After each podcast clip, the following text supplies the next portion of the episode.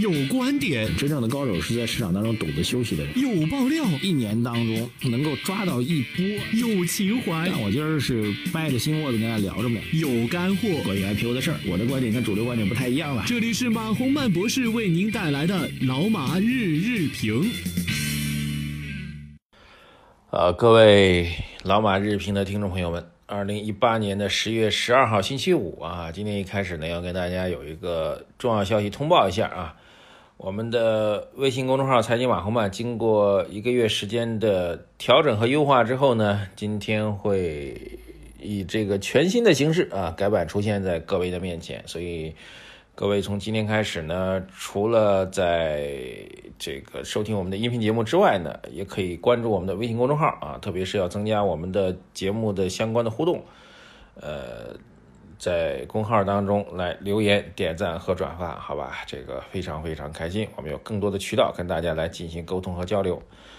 好，昨晚到今天啊，昨天到今天吧，这个 A 股市场跟跌不跟涨的老毛病果然是依然存在啊。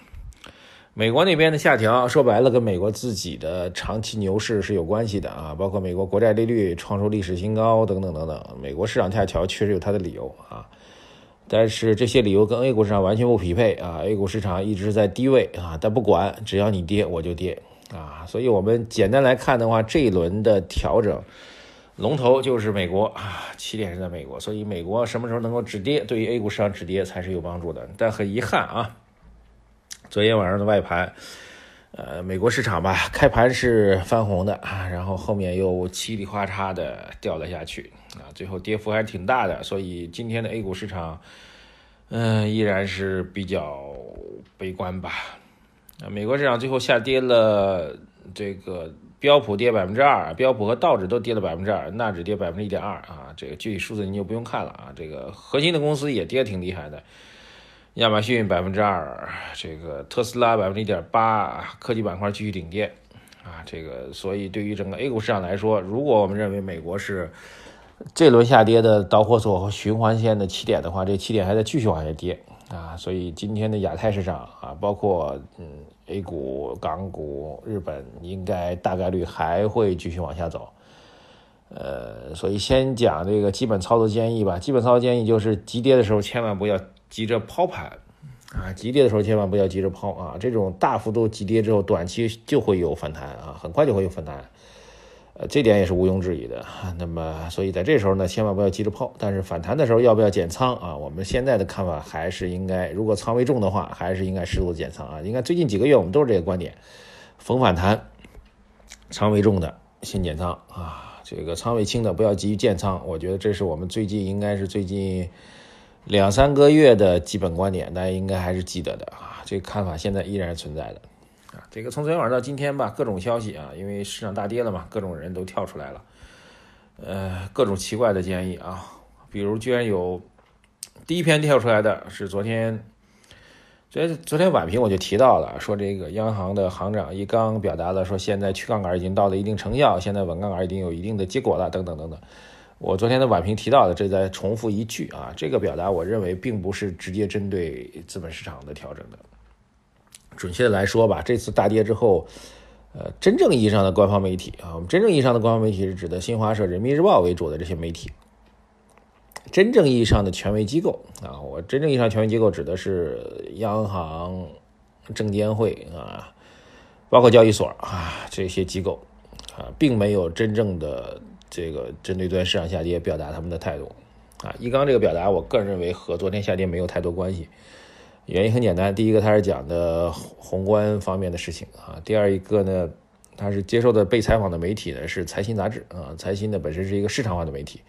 官方如果要官方机构如果官方围绕着官方机构要发表官方看法的话，一般还是要通过官方媒体啊，所以这个逻辑是不成立的。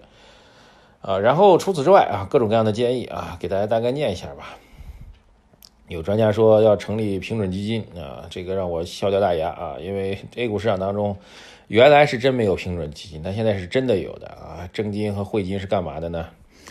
本来就是国家队就是平准基金啊，但是据说反馈出来的消息来看呢，证金在这次调整当中反而是在减仓的啊，所以平准基金这个说法。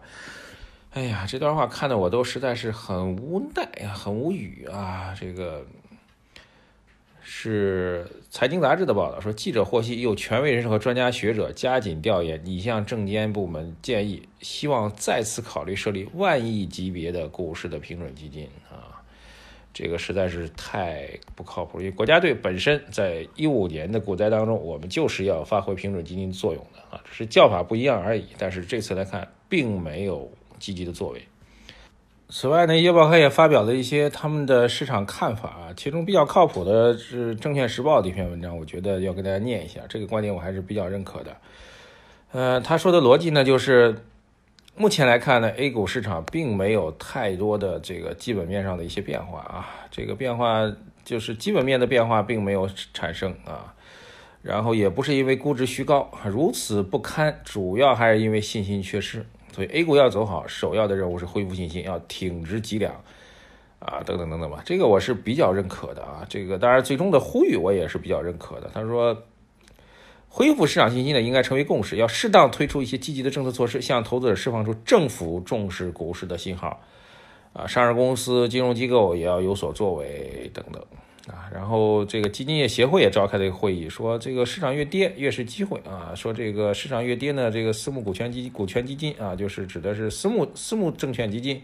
应该要更多的去参与啊。经济参考报的消息是牢牢守住不发生系统性金融风险的底线啊。这样的媒体的报道和评论是比较多的。好，关于媒体这些说法，我们的看法啊。这些媒体的看法一般还是本报社自己的观点啊，就报社编辑部的社论也好，基本上还是本报社自己的观点，并没有看出这个直接的政策制定部门的相关的意见的表达啊。但是从我的看法上来讲，我们对今昨天最近市场调整提出我们的看法啊，我们的看法基本上和《证券时报》的这个社论文章是比较一致的。那么基本面在今年而言，确实出现了一些意料之外的变化。这个海外的贸易摩擦确实客观存在的，但是没有预料到的是，因为这个海外贸易摩擦，本来大家按照如果只是定量的一个计算的话，对中国经济总量的影响其实并没有那么大。啊，按照最悲观的预测，最最最最最悲观的预测啊，对中国 GDP 增速的影响大概是零点五个百分点啊，但是是到了极值啊，就是各种负面全部算起来也不过如此。那么从六点五降到六啊，对于中国经济能产生多大实质性影响呢？更何况这还是一个最大的一个测算，实际上可能根本就达不到，可能是一个点、两个点、三个点都有可能的。所以在这种情况下，市场之所以出现如此剧烈的调整，更重要的是市场放大了这样一种所谓的危机的意识也好啊，所谓的对基基本面也好，所谓的对于政策层面的所谓的这些信息上的一些问题啊。呃，建议大家有时间可以读一下行为金融学啊，这确实是一个非常有意思的一个东西。因为他认为人从来都不是真正理性的啊，真正理性的人应该是看到今天市场下跌，我们去对比基本面，然后觉得市场被低估了，我们就应该大举的去买入，而不是去在盲目的去在割肉。但事实上确实是相反的，大家这种金融市场当中的恐慌或者狂热，包括这个实体经济当中的恐慌和狂热，往往会容易传染。一旦在一个饭桌上有个人说经济形势不好，所有人都认为经济形势不好，然后大家只看，几乎所有人在这一个时刻开始都只看所谓负面的不好的新闻，都只听那些负面不好的数据啊，甚至连一些官方啊这个这个所谓校正性的一些报道和数据都认为它是骗人的，这就是所谓行为金融学当中提到的这样一个。呃，理性缺失的一个问题，现在就是处于这种格局啊，所以信心的缺失是最大的问题。这种信心的缺失不只会影响资本市场，对实体经济、对再投资、对大家对于财富增长的看法，都会产生重大的影响。这个我们现在就处于这样一种格局当中，所以我个人的看法是在这种，虽然这种心态我们认为它是过了，但是你要承认它现在就是客观的事实。所以我们作为。如果我们认为还是相对比较理性的投资者，我们给大家建议就是耐心的观待这种心、观看、观察这种心态，何时能够得到有效的缓解啊，才能够有机会成为下一波战略投资的这样一个机遇的产生。应该时间正在逐步的往这种变化，当然需要等待一系列的政策和消息的出现啊。再次强调啊，这个今年时间虽然不多了啊，这个现在已经十月中了。那么十月的两二十天，十一、十二啊，总共加起来就是八十多天。在八十多天时间当中，出台重大政策的概率是非常非常高的啊！包括业界已经呼吁很久的增值税的税率啊、所得税、企业税费的下调等等，已经是板上钉钉的事情了。但是我个人在今天节目当中，以个人的名义和身份，呃，建议相关的政策能够加速、加速、加速啊！如果有可能的话，尽量加速，以平所谓平准，不只是平准资本市场的恐慌情绪，也要平准实体经济和民营企业的发展的这个所谓的一些信心的问题，好吧？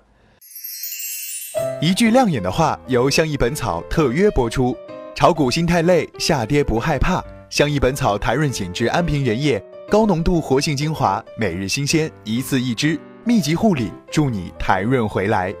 微信小程序搜索“相宜会”即可购买。感谢相宜本草的支持。好，今天先聊一些这些啊，短期的市场阶段依然如此啊。这个快速杀跌过程当中，不要急着去减仓啊。反弹，技术上的、心理上的啊，反弹随时可能出现啊。仓位如果很重，仓位很重的概念是五成以上的仓位啊。如果逢反弹，还是建议大家先出来啊，这个保住手头的口粮哈。好，谢谢大家，聊到这里啊，仓位轻的先不要急着建仓。微信公众号啊，各位财经马红漫留言、点赞、转发，谢谢大家，再见。